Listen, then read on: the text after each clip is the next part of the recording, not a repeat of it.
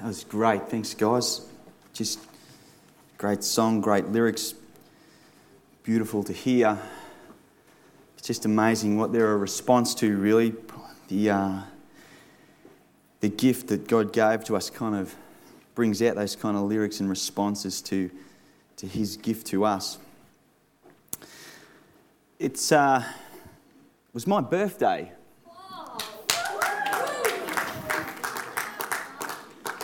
Lisa promised me that no matter what I did, she'd cheer me on. She said, Look, I'll, I'll look after you up there. It's my birthday yesterday. 32. Thanks again, Lisa. I turned 36. And uh, Jonathan this morning was talking about how Valentine's Day makes him nervous and how he, he kind of worries about what, it, what his wife's thinking. That's probably what makes most men nervous, but and what to give her and all that sort of stuff. Well, birthdays tend to make me nervous just kind of wondering what it is that my kids have made or constructed or, or thought out to give me. And you kind of wonder what sort of a smile you're going to have to put on or um, what you're going to endure as you accept their gifts. But yesterday, as I was still lying in bed, Kate and Amy and Lockie and, and, and Sandy kind of behind them, ushering him in, come piling into the room there and uh, jumped up on the bed. And as I, I looked at the present, I didn't even need to care about what was inside it because their gift was wrapped in Carlton football paper.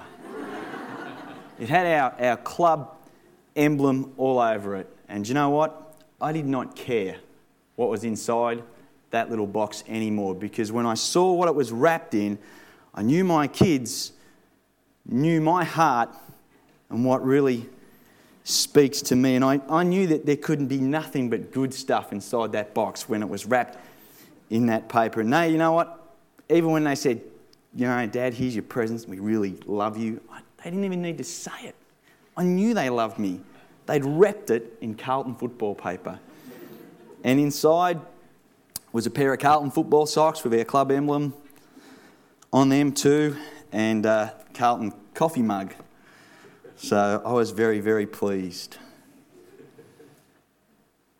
Tonight we're going to look at giving and giving gifts, I guess, and uh, what, what they're wrapped in. And uh, our, our passage tonight that we're going to be looking at is in Luke uh, 20, 45, starting at 45, and we're going to move through to verse 4 in, in 21. While all the people were listening, Jesus said to his disciples, Beware of the teachers of the law. They like to walk around in their flowing robes and they love to be greeted in the marketplaces and have the most important seats in the synagogues and places of honour and at banquets. But they devour widows' houses for the, and for show, they make lengthy prayers such men will be punished most severely. And as Jesus is, is, is saying this, he looks up. And as he looked up, Jesus saw the rich putting their gifts into the temple treasury. But he noticed something else. He also saw a poor widow who put in two very small copper coins. And he stops him and he says, I tell you the truth. He said, This poor widow has put in more than all the others. All these people gave their gifts out of their wealth, but she has given out of her poverty, has put in all she had to live on. I just pray before we, uh, we have a look at this passage. Father, we want to we want to thank you for your gift to us. Lord, tonight as we sit around the communion table and we, we reflect upon just what you gave us, Lord. You loved us in such a way that you that you surrendered your son, Lord, and uh, you held nothing back from us. Your gift to us is just immeasurable. Lord, we want to say thank you for that. Lord, we want to thank you that we can, can come into fellowship with you and uh, participate in that, Lord, and, and learn more about you and what it is to love you, and Lord, what it is to give to you in an honouring way. Lord, I just pray tonight that uh, you would use uh, your passage, my words, to speak uh, to people. Amen. Well, a passage tonight finds us looking through the eyes of Jesus. It's the, it's the Passover festival, and everyone is in town. It's a chaotic, hectic, you know, vocal scene. There's a lot going on. As part of the Passover, people are in town to celebrate the deliverance of Israel by God from, from their captivity in Egypt. In New Testament times, it was quite a spectacle of excitement and devotion. People, primarily the Jews of, of the diaspora from all over the Mediterranean and the greater Roman Empire, had descended on the holy city, Jerusalem. It was a relentless throng of activity as the temple and the surrounding areas turned into a marketplace of offering and commerce. Amongst this scene, the religious leaders make their, their presence known by their acts of great piety and religious benevolence. They seek to endear the people with their great acts of charity and, and worship. Now, Jesus sits himself across from the temple. I'm sort of thinking he's probably serving a, a suspension from when he drove everyone out of the ter- temple earlier on. He's on a, uh, a two week suspension for unduly rough play, can't go back in there, so he's sitting across from the temple now. A bit like we would if we were down at the plaza having coffee at the Donut King, or some of us like to drink at Gloria Jean's, just watching the activity of the place, observing all that happened. And in his position where he's sitting, Jesus has good vantage to take it all in. And in doing so, he not only noted the people's actions, but he assesses their motives. As Jesus takes in the unfolding drama of the day, he begins to teach his disciples about the hearts behind some of the participants of what's going on. And he says, Beware of the teachers. And as he goes into his speech, something stops him mid sentence. Something makes him take note. The rich are putting in their gifts as they do, but something caused his heart to stir. A widow put two small coins into the temple treasury. Her appearance obviously giving her away, the distinctive appearance of poverty even hard to hide amongst the activity of the day. Both Mark and Luke describe her as one who is in dire need. She is, she's not just a widow, she's a, a needy widow. Jesus' capturing of this widow's offering is not just a quaint little moment for us just to look at and go, wow, you know, she really did give, didn't she?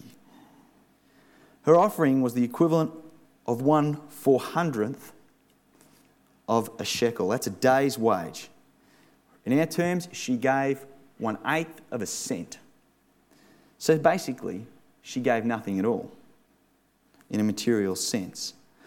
But it's not the size or the content of her gift that I want to look at tonight, but the why and how she gave. Is this inspiring heart of uh, an act of worship, if you like, that has stood as a challenge and a benchmark of what a fully devoted heart to God will surrender to Him. Her motivation for such giving could only be responsorial love. There's no other explanation for what she did. You know, her, little coins would have barely been heard over the noise and the din of the day.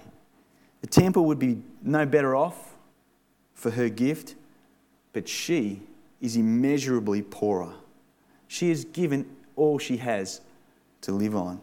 The contrast between the two, the ostentatious giving of the leaders, and if you like, the kind of pathetic, innocuous offering of the widow, could not be more graphic. But God's response to the two could not be more radical.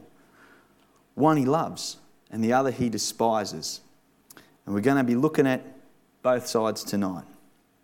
We start by the two types of giving that we're going to look at. The first one is religious, self certifying, and the second is generous, God honouring giving. Religious self certifying giving, what does it look like? This is a, a form of giving that comes from a heart that seeks to please itself first. Its prayers and its offerings seek the attention of the people rather than God. 1 Corinthians 13, verses 2 to 3 say, say this If I speak in the tongues of men and angels, but have not love, I am only a resounding gong or a clanging cymbal. I have the gift of prophecy and can fathom all mysteries, and further on down in verse 3 it says, If I give all I possess to the poor and surrender my body to the flames, I even give my life, if you like, and have not love, I gain nothing. This is one of Paul's finest moments, I reckon. He's addressing religious trappings.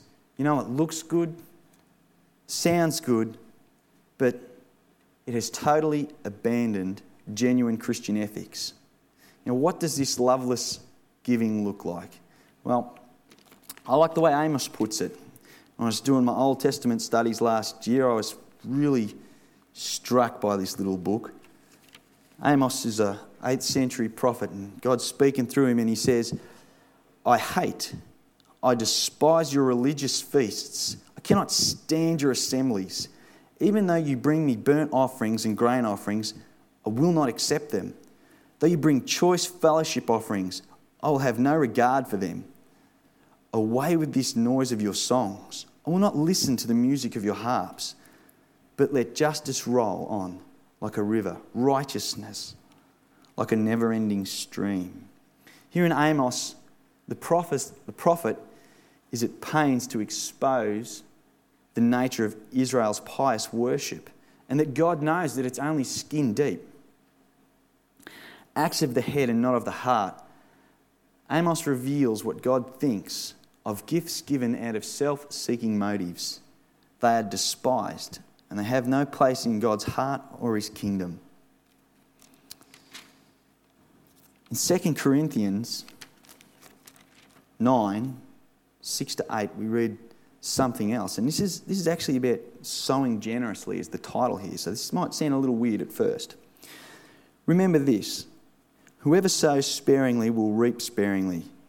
Whoever sows generously will reap generously. Each man should give what he has decided in his heart to give, not reluctantly or under compulsion, for God loves a cheerful giver. And God is able to make all grace abound to you, so that, you, that in all things, at all times, having all that you need, you will abound in every good works, as it is written He who scatters abroad his gifts to the poor, his righteousness endures forever. Now, that's a, it's actually a verse that talks about good giving and the results of that. And that's, there's a point there, but there's also a point being made in this verse. It is not to just reassure us of a prosperous future if we give to God.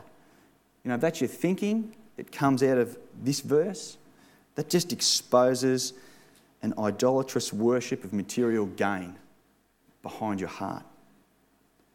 But there is a, a sense, if you like, of divine retribution, not pros- prosperity, contained here.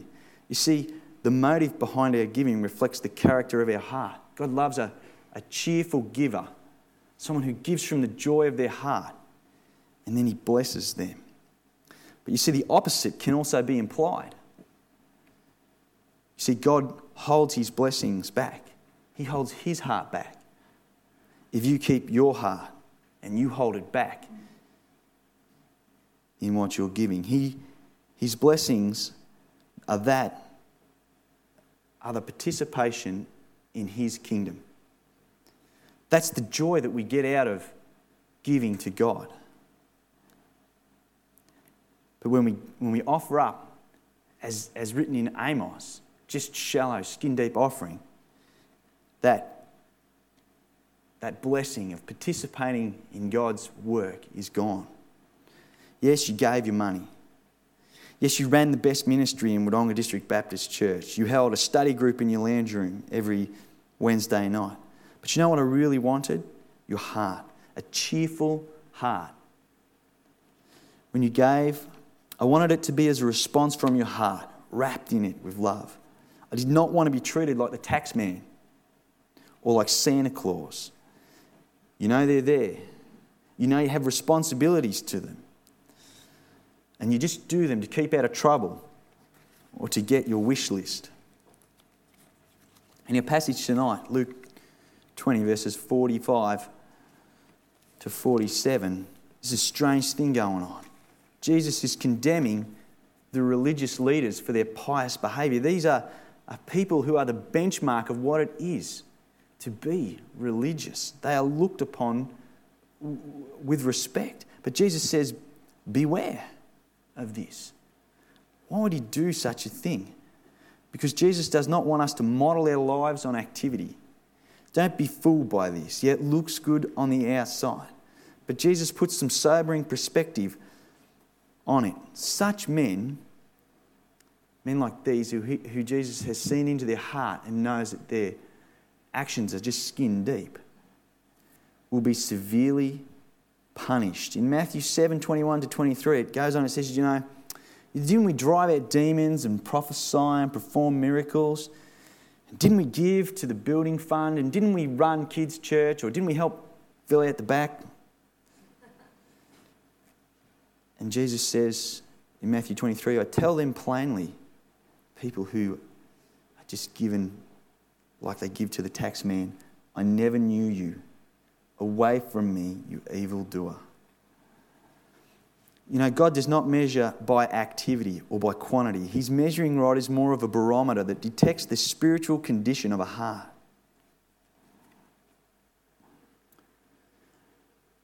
Poor giving is dead to God.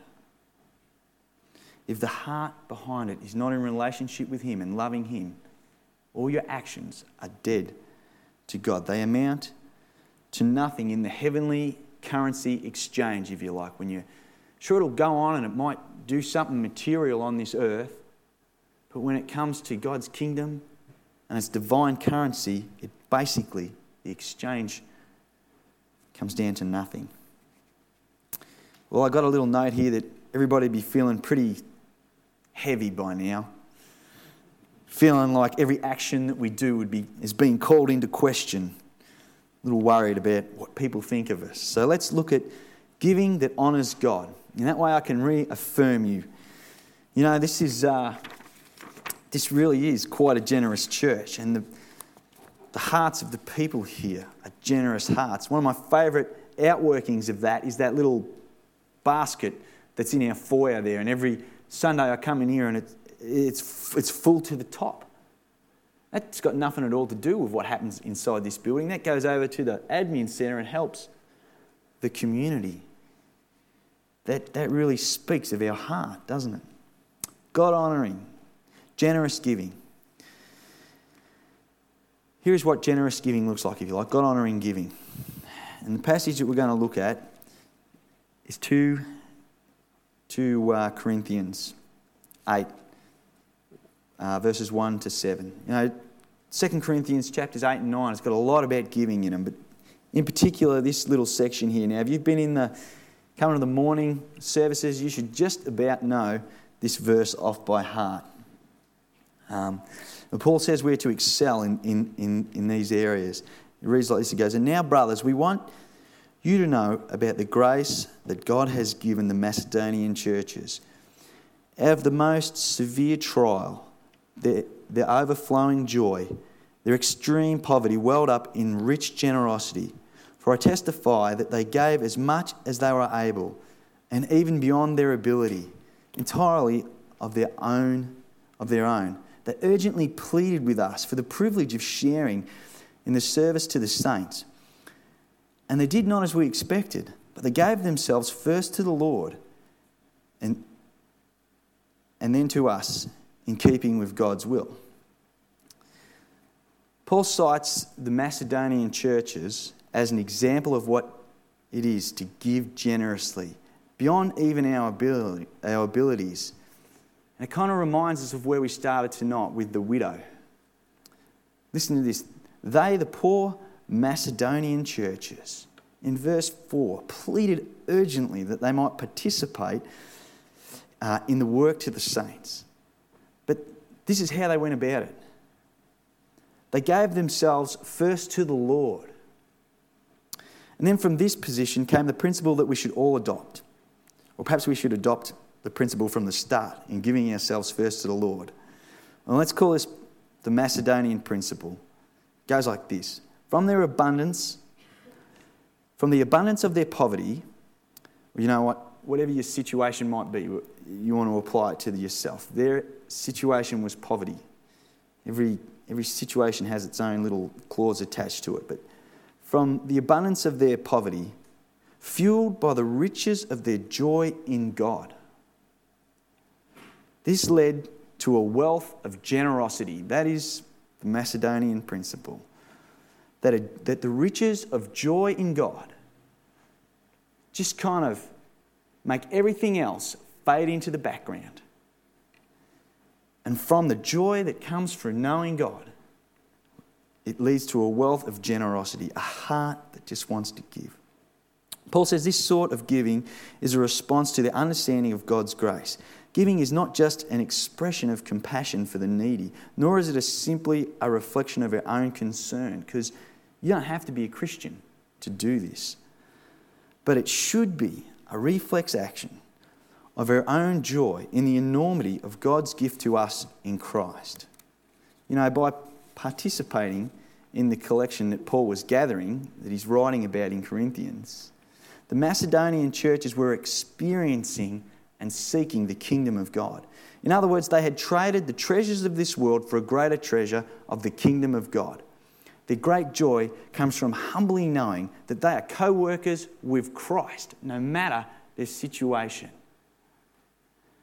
They were living out, they were living, working out of Matthew 6 19 to 21. Their hearts were Jesus focused and kingdom orientated. And that is where they had stored up their treasure. You know, the community of God is one place in the world where you are not excluded for your poverty. In fact, you are honoured. Is a community where you are not despised for your wealth, you are, you are respected. And right through the socio-economic spectrum, Christians are invited. None are excluded. In fact, they're expected to come. None are excluded from God's right, gracious gift of honouring Him in loving service and sacrifice. Do you want to know something? Thanks. God does not need your gifts. But, in his, but His grace is such that He has given us the opportunity to participate in His redeeming work here on earth. God has no need for material things, as He is the creator of all matter. To view our giving as helping God is a bit like Charles Sturt coming up here and suggesting that Jesus should enroll in a science major just to prove that he has creative abilities. Yet God loves to give. His greatest gift is, the is his revelation through his Son, through his Son's life and death and resurrection. And a further gift to us is to invite us to participate in giving to him that which is an overflowing from a grateful heart. We're invited, no matter our position, to take part.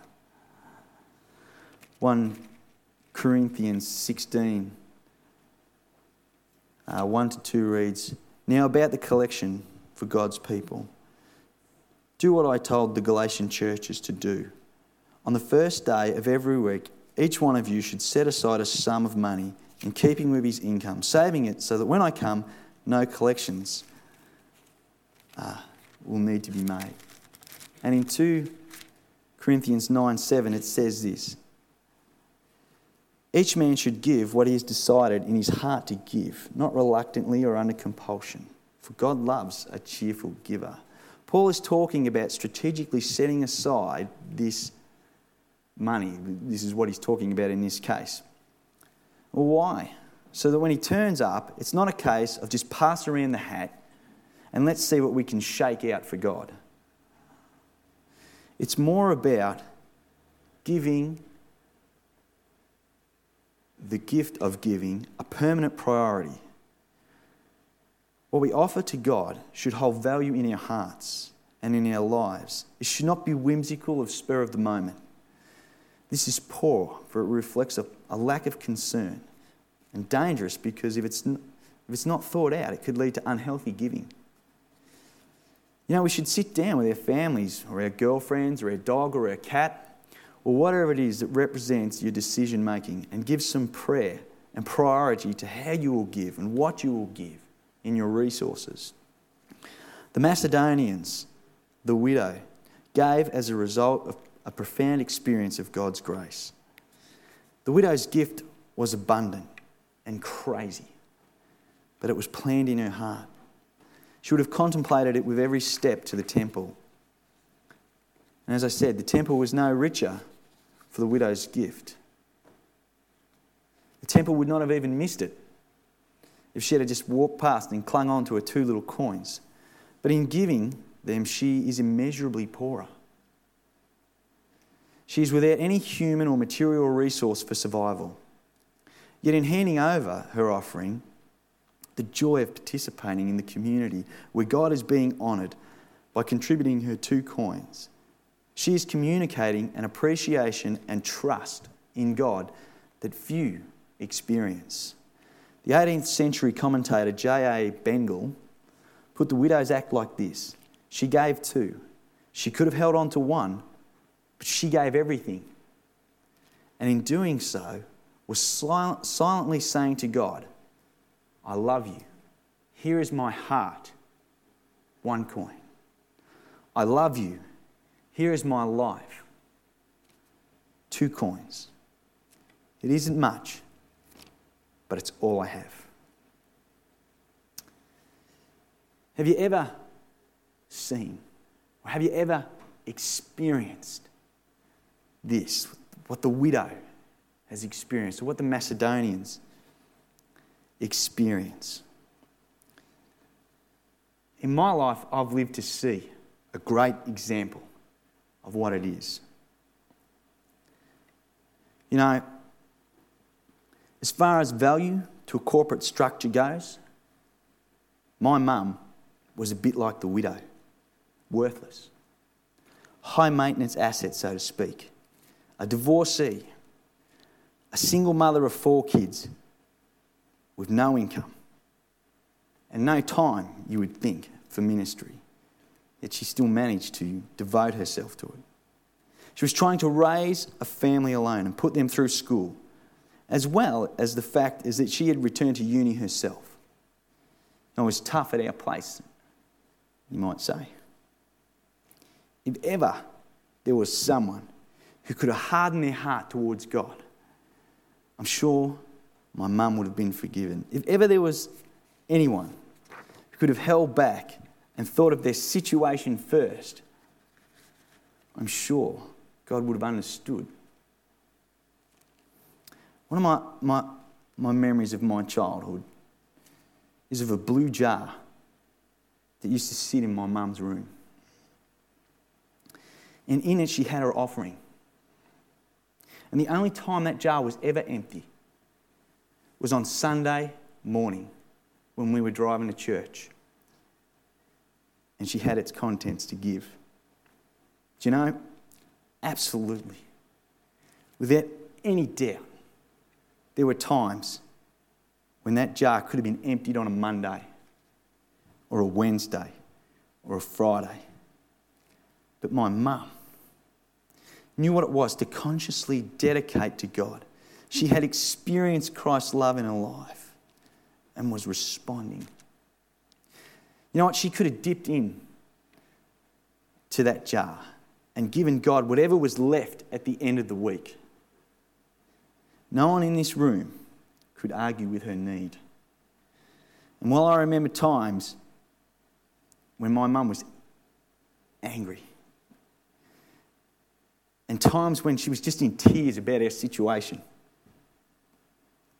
I never once heard her question God's faithfulness.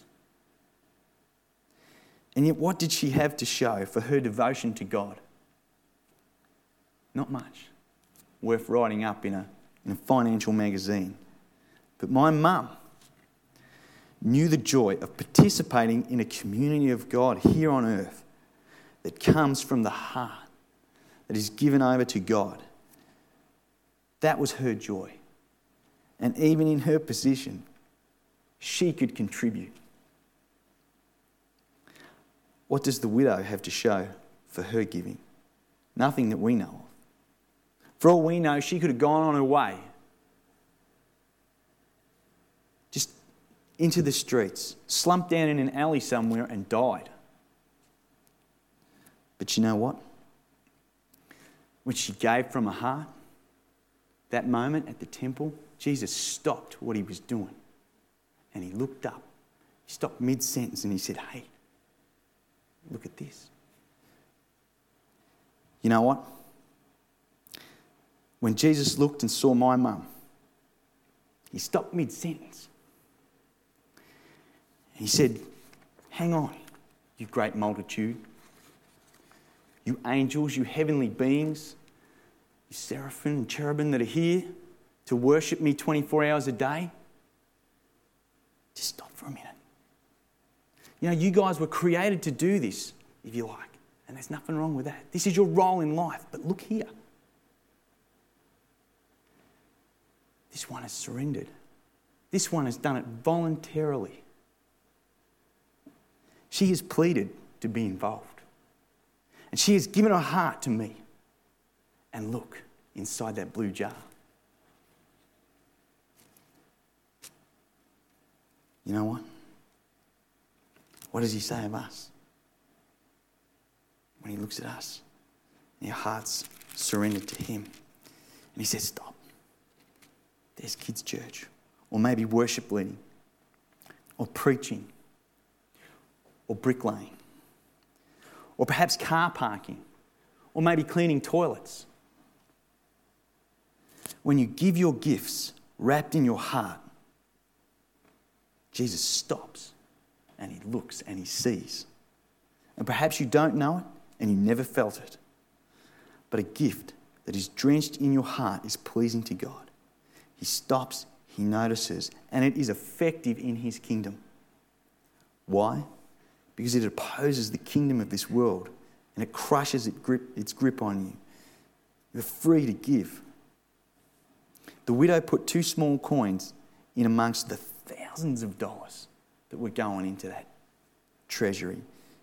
Which one stands in the gospel as a testament to God honouring giving? The one that was heartfelt. But when we give or serve just purely uh, to serve our own identity, it doesn't even raise through the rafters. And at the end of the day, Jesus' response is this I tell you the truth, I don't even know who you are. C.S. Lewis said, I don't know how much we ought to give. I'm afraid the only safe rule is to give more than we can spare. He went on later to say, There ought to be things that we would like to do but can't because our charitable ex- expenditure excludes them. Put simply, you know, love the Lord your God with all your heart, with all your soul, with all your mind, and with all your strength. Have you given your heart first to Jesus, like the Macedonians, like the widow, like my mum? You know what? When you do that, that's not a, a showstopper, that's a show starter. Luke 15 7 says, When one person surrenders their life to Jesus Christ, all heaven rejoices. You know, when we devote our hearts to God and our, li- our lives naturally follow and God's kingdom is advanced here on earth. Give your heart to God. This is giving that pleases Him. Wrap everything you offer to Him up in your heart. Father, I just want to just finish tonight by saying thank you. Thank you for all that you have given to me. Thank you for all that you surrendered to me. Thank you that you gave your heart to me, that you gave your son to die that I might know you. And Lord, my response to you is I just give you my heart, Lord. I just want to honour you. And then take anything you can that comes in that. We pray that this would be a, a church, a family, a community that is just sold out to you in their hearts. That just wants to love you with all they've got. Amen. What a great God we have, and how could we but love him? It's, uh, it's true, true words to be singing together. Uh, just one more very important thing is that uh, also an exciting new position is available for anyone who would like to apply church small, small group leader position, uh, small group ministry leader position. And uh, we're asking people who uh, feel like they would like to consider that. It's a 10 hour position, and we're currently seeking someone who would be suitably gifted for that position. So, if you would like a copy of the job description, you could see me or see Alan Cummins um, or drop in any time at the church office, and we're looking forward to. Uh, finding someone who could fill that uh, important role for our church, one that we're passionate and um, yeah, excited to be looking towards filling. So, if you could prayerfully consider that, and uh, if there's someone you know, why don't you ask them to consider it too? Um, I wonder if you have little children around you, or if you've been around little children, maybe you've got your own kids or you've observed little children, you've probably seen this scene unfolding many times before. The older child gets a toy and perhaps it's a special little truck that he has, and he loves to play with this truck. Uh, uh, the paint is almost worn off because of just playing with this toy over and over, his favourite truck. And then uh, one day, the truck's left sitting on the coffee table, and nobody's touching it at all. And along comes little sister. Uh, she enters the room and she toddles up to the table and reaches over to grab the truck with her little hand, only to have it snatched away by the gorilla in the family. You know, it's my truck, he says. And he doesn't want to part with something that's important. Now, how many of you parents or other you know, people who have observed this happening have said to the child, hey, you know, just let her play with it? And the child says, oh, of course, no worries. Here you go, sis. You got to be kidding. It never happens, does it? Uh, normally the response is, mine, it's mine. And they grab onto it. And sometimes you just about have to break the arm of the little boy to get the truck out of the hand. It, you know, the boy, the little boy doesn't want to break, uh, uh, let go of it. And the more you try to take that truck out, the harder and stronger his determination to keep it. That's an illustration of giving grudgingly. you know, the remarkable thing is, though, many churches have this approach. They think the people that come to church don't want to give. So the role of the pastor is to just heap guilt on people and make them you know, sort of force them in to a point where they submit mercifully and, and give. But you know what? That's the last thing I ever want to do as your pastor. That's the last thing that our church ever wants to do. Uh, why? Because, uh, you know, I know the more people put pressure on me, the more I want to give, uh, grip onto what I've got. You know, like you walk along the, the grass and it says, keep off the grass, the sign says. I never even wanted to jump onto the grass until I saw that sign. it would have just been better to not have the sign at all, wouldn't it? And sometimes I've been sitting there at the toilet and it's and it, at the urinal for men, and it says, "Don't spit in the urinal." All of a sudden, I start to salivate. I never ever normally spit in the urinal. And yet, when someone tells me not to, uh, my mouth starts to salivate. Yeah.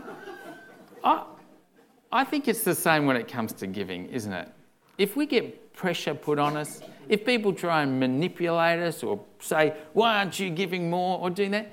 You know, the first thing is, I just don't want to give when people are doing that. It makes me want to grab hold more and say, no way. The other reason why it's just silly to, to, for a church or for people to do that in any way is because it's not how God wants us to give. He doesn't want us to give grudgingly. He doesn't want, so, so if I actually start to do that, I could be actually forcing you to do that. And that would be absolutely terrible. So today, I want to talk to you about giving freely to God. And I want to talk to you about the way God wants us to give. And I want to do it in such a way that the last thing you feel is that your pastor is saying, give. Okay? Got that at the outset? That sound good? Why don't we turn together to this passage that we've looked at many, many times already? This is our fourth week on this, and the last week we're going to be looking at this passage. Um, but 2 Corinthians chapter 8, we're going to read through the same passage again, and then we're going to just look at one extra verse which is in the context of the passage as well. So 2 Corinthians chapter 8 and verses 1 to 9, and then we're going to just jump over to another passage. Paul writes, Now I want to tell you, my dear brothers and sisters, what God in his kindness has done for the churches in Macedonia. Though they've been going through much trouble and hard times, their wonderful joy and their deep poverty have overflowed in rich generosity. For I can testify that they gave not only what they could afford, but far more and they did it of their own free will. They begged us again and again for the gracious privilege of sharing in the gift for the Christians in Jerusalem. Best of all, they went beyond our highest hopes, for their first action was to dedicate themselves to the Lord and to us for whatever directions God might give them. So we have urged Titus, who encouraged your giving in the first place, to return to you and to encourage you to complete your share in this ministry of giving. Since you excel in so many ways, you have so much faith, such gifted speakers, such knowledge, such enthusiasm, and such love for us. Now I want you to excel in this gracious ministry of giving. And I'm not saying you must do it, even though the other churches are eager to do it. This is one way to prove your love is real. You know how full of love and kindness our Lord Jesus Christ was. Though he was very rich, yet for your sakes he became poor, so that by his poverty he could make you rich. And if we just turn over now, and the passage uh, I'd love to j- just have a look at is 2 Corinthians 9 and verse 7. Let's just look at that verse there. 2 Corinthians 9, verse 7. Still in the same context, still talking to the church in Corinth about giving to the churches in Jerusalem. You must each make up your own mind as to how much you should give. Don't give reluctantly or in response to pressure, for God loves the person who gives cheerfully. Good words, God's word, isn't it? Full of wisdom and truth. Paul writes to the church in Corinth and he says, Hey, you're excelling in so many ways. I want you to now excel in giving. And uh, we've been looking at this passage for a few weeks now. And um, we're reminding that, you know, Paul was writing to the church in Corinth. And the reason he was writing was that initially Paul was, was a Jew and he was a Pharisee. And he was someone who was one, uh, trained by one of the greatest rabbis of the day. And he was excellent at what he did. Whatever he did, he did meticulously and right, and he was diligent in it. And when he came to Christians, Paul was really effective at persecuting them. Like he was out to, to get them. You know, there was a time when Stephen uh, was, was stoned to death because of his faith in Christ, and Paul was carrying the coats of those that were killing him. He was standing there carrying their coats. Uh, there were times when he was getting Christians and throwing, getting them thrown in jail, and he got a letter of approval to have the Christians thrown in jail, and he was on his way to Damascus to, to come face to face with these people. And instead of coming face to face with the Christians that he was going to persecute, on the road he came face to face with the risen Christ. And he saw a light and he heard a voice saying, Saul, Saul, why are you persecuting me? And from that day on, uh, Paul's life changed around. Instead of being called Saul, he was called Paul. But instead of being wanting to persecute Christians, he became someone who was wanting to take this good news, this gospel message, and share it with other people. Now, as he was uh, meeting with the risen Christ, God spoke to him and said, You know, I want you to take this message to the Gentiles. I want you to go to the Gentiles. And uh, now, this was a huge change in what was currently happening because currently the gospel was being preached to the Jews and the Gentiles, you know, they weren't really uh, the focus at this point. So it was a big paradigm shift in the way of operating that was happening at that time, a whole new way of thinking. And when this happened, it caused a lot of angst amongst the churches in Jerusalem. And so they asked Paul to come in and to explain what was happening. So in Galatians chapter 2 and verses 8 to 10, we see Paul writing that he writes this in verses 8 to 10 For the same God who worked through Peter as the apostle to the Jews also worked through me as the apostle to the Gentiles. In fact, James, Peter, and John, who were known as the pillars of the church, recognized the gift God had given to me and they accepted Barnabas and me as their co workers, and they encouraged us to keep preaching to the Gentiles while they continued to work with the Jews. Their only suggestion was that we keep on helping the poor, which I've been eager to do, Paul says. So Paul goes before the leaders of the churches in Jerusalem and they say, What are you up to, Paul? He shares all what he's doing and they say, Okay, we believe God's called you. We believe this is of God. We want you to go, go to the Gentiles, take the good news to them, and we'll focus on the Jews. So now, at the time, the churches in Jerusalem were un- under lots of uh, problems. They, had occup- they were in occupied territory, Roman occupied territory, and the Jewish people who put their trust in Jesus were suffering. They were no longer accepted by the Jewish community. They were, in a, they were now Christ followers. They were no longer accepted by the Roman people, and they didn't have much money, and they had so many people that had come to the Lord in recent times from the day of Pentecost that they were having to help and to look after them, and so the resources were scarce. And you know, it's suggested too that there was a famine in Jerusalem at the time, so they were in dire straits.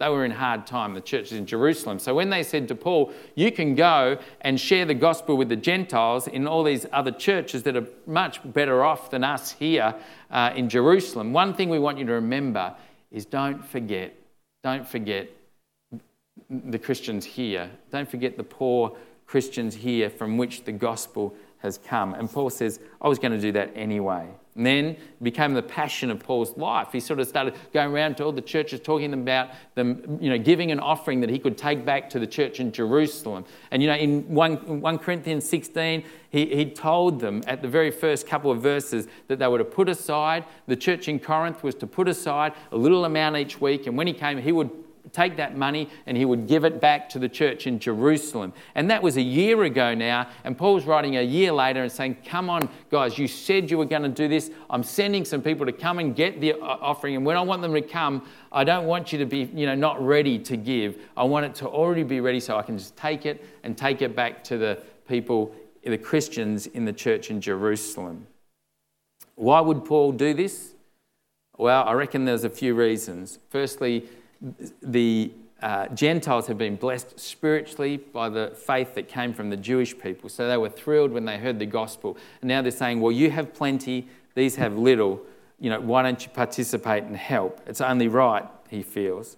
Secondly, it would have helped unity. You know, the Jews would have been feeling, hang on, what are the Gentiles getting the gospel for now? But then the evidence of their love for God being shown in helping them would have helped a lot to build unity amongst the churches. And I think that's why he comes and he writes this passage to them right now, uh, you know, in 2 Corinthians, uh, talking about the offering, the giving, the one off free will offering that they were going to give. Now, um, we've talked about this over the last four weeks, and we've been looking at uh, this passage in the context that it was, and we've been looking at some of the principles. We've been pulling them out of the passage, and we've seen that giving to God starts with giving yourself to God. You know, uh, Romans 12 says, in view of God's mercy, offer your bodies as living sacrifices. If you give yourself to God first above everything else, you'll be a, a great giver And we see that in this passage, it says there that they did, that in verse 5, that they did even more than they'd hoped because their first action was to give themselves to the Lord. And that's what they did. And for us, we need to give ourselves to the Lord. They gave generously to God. You know, their deep joy and deep poverty overflowed in rich generosity. And last week, uh, we've also looked at the fact that they gave joyfully to God. They found wonderful joy in giving and helping. Now, this morning, we want to just spend the next few moments looking at the fact that they gave freely to God. Verses 3 to 5 in this chapter say, you know, they did it out of their own free will. These Macedonian churches, who were part of the Gentile churches but were by no means wealthy. They were very poor and they were in dire straits. But when they helped Paul out and responded to his call for this offering, um, they, were, they were really struggling. And they did it out of their own free will, Paul says in verse 3. They begged us again and again for the gracious privilege of sharing in the gift of the Corinthians in Jerusalem. Best of all, they went beyond our highest hopes. We're starting to know now that this, these churches in Macedonia were generous. They were incredible. In hard times, they gave joyfully and they gave without being forced. There was no pressure. No one needed to put pressure on them. They gave freely. And instead of being pressured, they pressured Paul. It says that they begged us again and again. They put the pressure on him. You know, give us the opportunity to share in the gift of the Christians, uh, you know, to the Christians in Jerusalem. And they described that opportunity as a privilege for them. For them, it would be an honor, a joy to be part of what they were giving to. Now, I just want to be clear about some of the similarities of this passage and some of the differences, okay? Because uh, I want, want us to get that clear. So, the similarities of the passage that we're looking at today is that um, you know, Paul was talking to the church in Corinth about a free will offering. It was a, a one off free will offering. And they were giving it uh, to the poor churches in Jerusalem. Now, the similarities are we're in the context of today bringing a free will offering and we're giving it not to the church, poor churches in Jerusalem. We're actually not a poor church at all. So the, the analogy drops down there, okay? So we're not suggesting that you give it to us, poor church, this one off free offering today. Actually, God has blessed us greatly over the years. Um, so just we want to make that clear. But we are giving today in a one off gift over and above our regular tithes, and it's free will and there's no pressure. You don't have to give to this if you don't want to. If you're giving your regular tithes and offerings, keep going. But one of the things they're saying, well, are we giving to the poor? Are we actually those that are giving to the poor because we're, you know, being blessed so much? And I say, well, we're not a poor church, but we do give to the poor. You know, last year we gave away uh, 600, uh, uh, sorry, $65,000 to other churches and to the community and to the people in Malawi and to people who are struggling on the land and to school chaplaincy and other things over and above outside of our own uh, ministry. There's 65,000. You might say to me, hang on, this building fund, Jonathan, it's 307,000. And you, we only gave 65,000 um, last year to people outside our thing. And I'd say, yeah, we did. So if you're comparing what we've given this year, uh, last year, to what we've given away, yeah, it's disproportionate that we're, we're, we're asking to give more to this than we gave away last year to other people. But you know, it's been nine years since our last building um, extension, uh, eight to nine years, and we've given let's make, take the figure of 65,000 down to 50. And if we give 50,000 a year for the last eight years, it's 400, nine years, 450,000 that we've given away. And the feeling that I have for us, church, is that we're just going to keep being more and more generous to people far from us. You know, I think we're just beginning to get a passion for Malawi and the people over there. We're looking at sending a, a team over there in the coming you know, months We're looking at um, continuing to impact our community. We've got pamper days for people that are struggling on the land. We've been helping people out through buying water. We've been people in our own community and our church that are struggling financially. We're helping them. So, comparatively, 300,000 to 450, 400,000 in the past you know, eight to nine years, and all the future ahead, we're far more giving away than we're keeping for ourselves. Do you get the kind of thing we're saying there? We can confidently give, saying, Yes, we're giving to the poor, and we're also building extensions here that are not primarily for ourselves, but for the future growth in children and in people's lives as they grow. The, the verse that we read extra, the 2 Corinthians 9 and verse 7 says, You must each make up your own mind as to how much you should give. Now, notice it doesn't say, give what your pastor thinks you should, or give so that you can live up to the expectations of your mother or father or your husband or wife. Uh, or it doesn't say, give so people can think you're fabulous. It actually says you must make up your own mind as how much you should give. And this is something that you do before an audience of one. You come before God and you prayerfully ask Him. If you're married, you talk to each other and you talk about it and you pray about it together and you ask God together and you spend time asking. And God's not wanting to with, uh, wanting to withhold from you the amount that He's wanting you to give. And He's not just wanting you to guess in the dark. Ask Him and give to Him what you feel He's calling you to give. And don't give to the church or to a, you know, deficit that we need to make. Give to God regardless because you need to. Because we want to be people that are generous. The second part of this verse in 2 Corinthians 9 says, Don't give reluctantly or in response to pressure.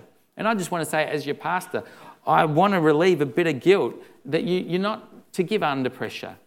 You know, if you feel like people are twisting your arm, the scripture says, uh, you know, when it comes to giving over and above free will gifts, over and above your regular giving, please don't, don't give if you're feeling like you're getting forced into it. You're to give willingly not reluctantly. Uh, because the Bible says if you give under pressure, it's not the kind of giving that God wants. Uh, just to fulfill, you know, we've got this debt and we need you to match it. You know, it's not about that.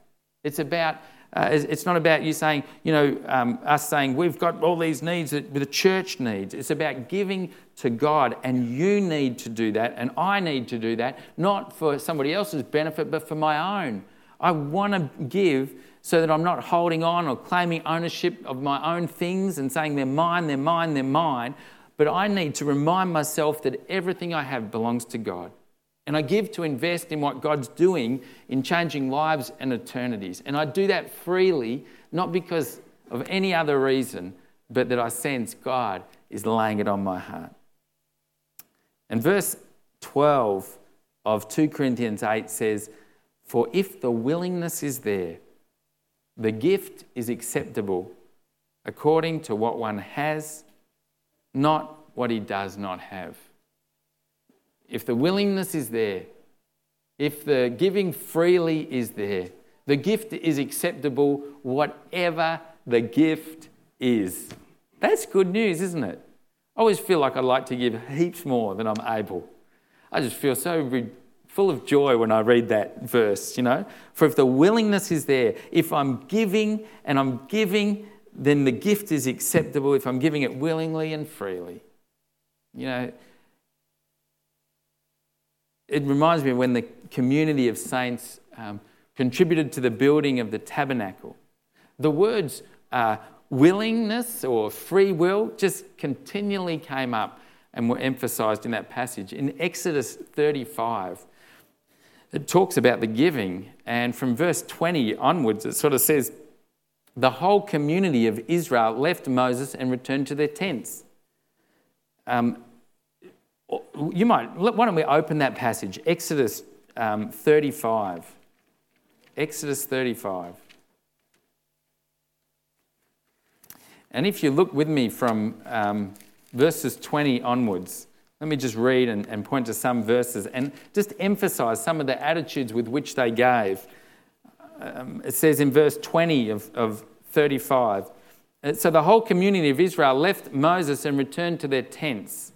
Then 21 says, All those, uh, all whose hearts were stirred and whose spirits were moved came and brought their sacred offerings to the Lord. They brought all the materials needed for the tabernacle, for the performance of its rituals, for the sacred garments. Verse 22 Both men and women came, all whose hearts were willing. This is over and above regular giving to the tabernacle, all whose hearts were willing. They brought to the Lord their offerings of gold, brooches, earrings, rings from their fingers, and necklaces. And they presented gold objects of every kind as a special offering to the Lord. Verse 26 All the women who were willing used their skills to spin the goat hair into yarn. Verse 29 So the people of Israel, every man and woman who was eager to help in the work, the Lord had given them through Moses, bought their gifts and gave them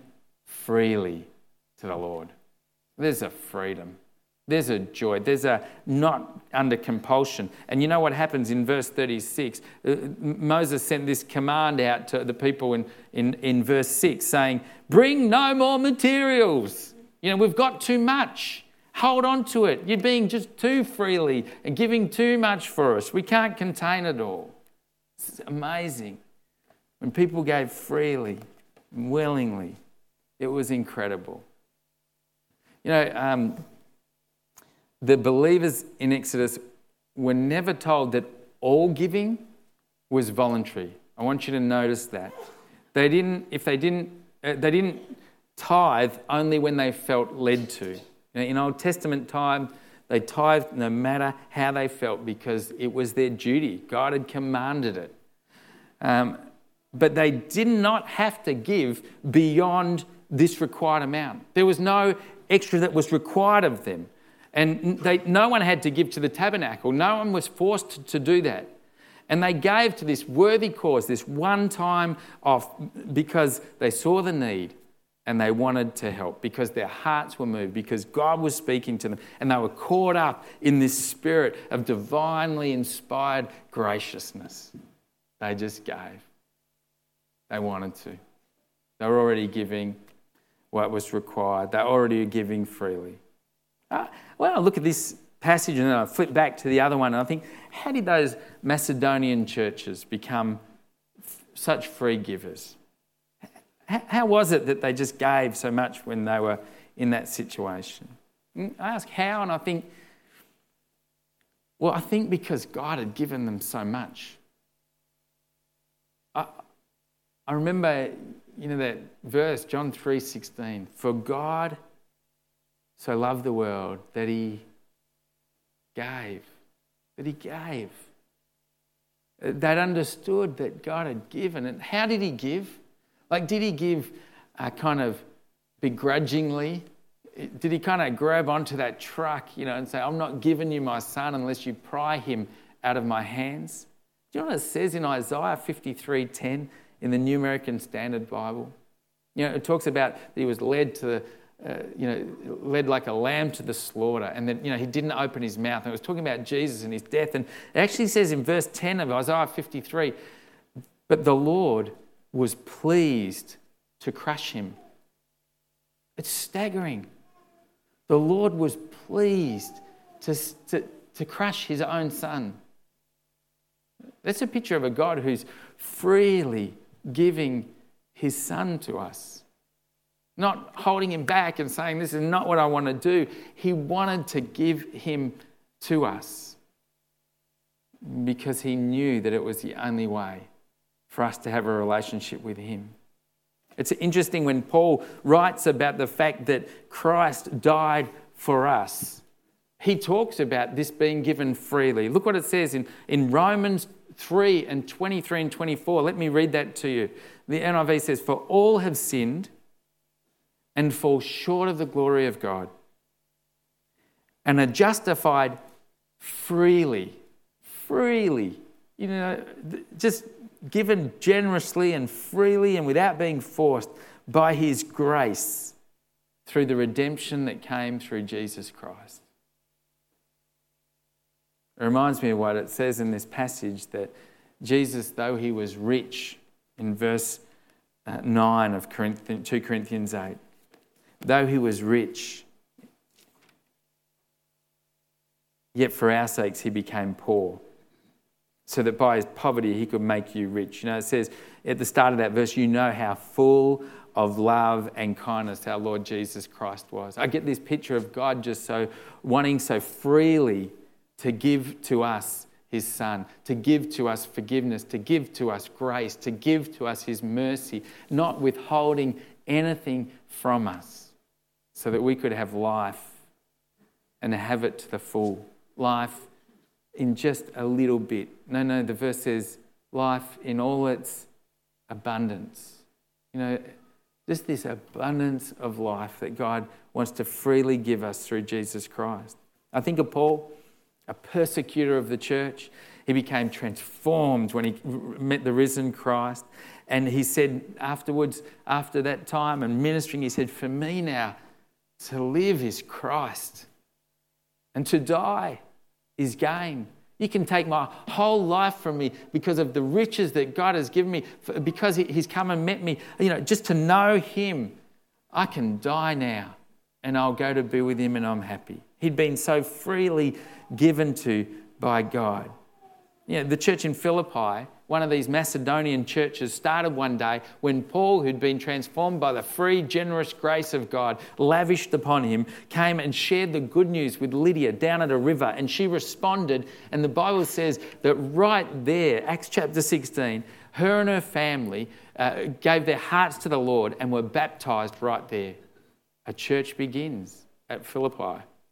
Uh, just in the same sort of time, Paul and Silas are thrown in jail, and in the middle of the night, the, the ground shakes, the bars come open, and the jailer is just struck with horror. And he finds his prisoners have not escaped, but they're there just sitting there. And he falls to his knees. They tell him about Jesus, and he is baptized that night after putting his faith in Christ. Freely, this grace of God that was given to Paul is now given to Lydia, is now given to the jailer and his family, who are all baptized, and the church starts to grow. And the church in Philippi are thankful, and the church, this Macedonian church, are overwhelmed with thankfulness and just want to freely give and help. What about you? You've been transformed if you've put your trust in Jesus Christ. For you, you can identify with what it means to say, if anyone is in Christ, they're a new creation. The old is gone, the new has come. You know, the difference between what we were and what we are is like the difference between night and day, death and life, slavery and freedom, judgment and grace. And all this has just been lavishly, lavishly, freely poured on us. The only way it comes is through God being pleased to crush his son, allowing him to die, dying for your and my sins dying the death that we deserve, dying the penalty that we could never pay ourselves. It's no wonder in Matthew 10, Jesus said to his followers, Freely you have received, freely give. Freely you have received, freely give. Many people think that becoming a follower of Christ is recognizing that you're so worthless that you spend the rest of your life groveling on the ground. Um, you know, just in complete humiliation.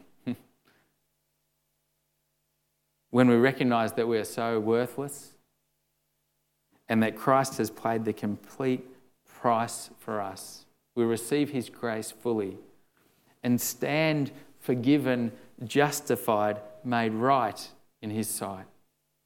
And we're no longer forced to give. we're no longer forced to kind of live by rules anymore or try and just do religion anymore. We're set free to soar. We want to be generous in sharing freely what God has given to us. These people were overwhelmed with thankfulness for what God had done. I think as a church together, we are just so overwhelmed with what God has done for us and continues to do for us as His followers.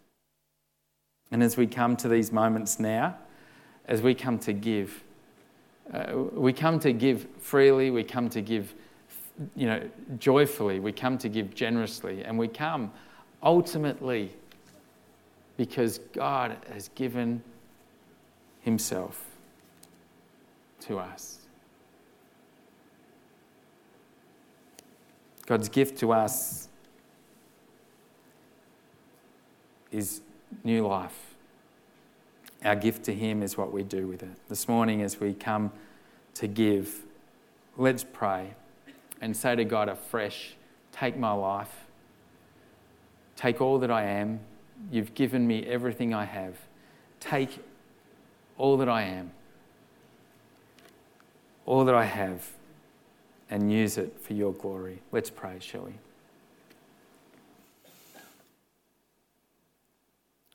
God, this morning our heart just cries out and says, Take us, Lord. Take the gifts that we bring today. Take our lives afresh this morning. Take our thankful hearts. Take our uh, lives that were once lost but are now found, that were once dirty but now are clean, uh, that were once dead but are now alive we give our lives back to you. And we give now saying, God, do uh, what only you can do through the future of this church, through the building of its extensions. And God, would you be glorified? In this we pray. In Jesus' name, amen.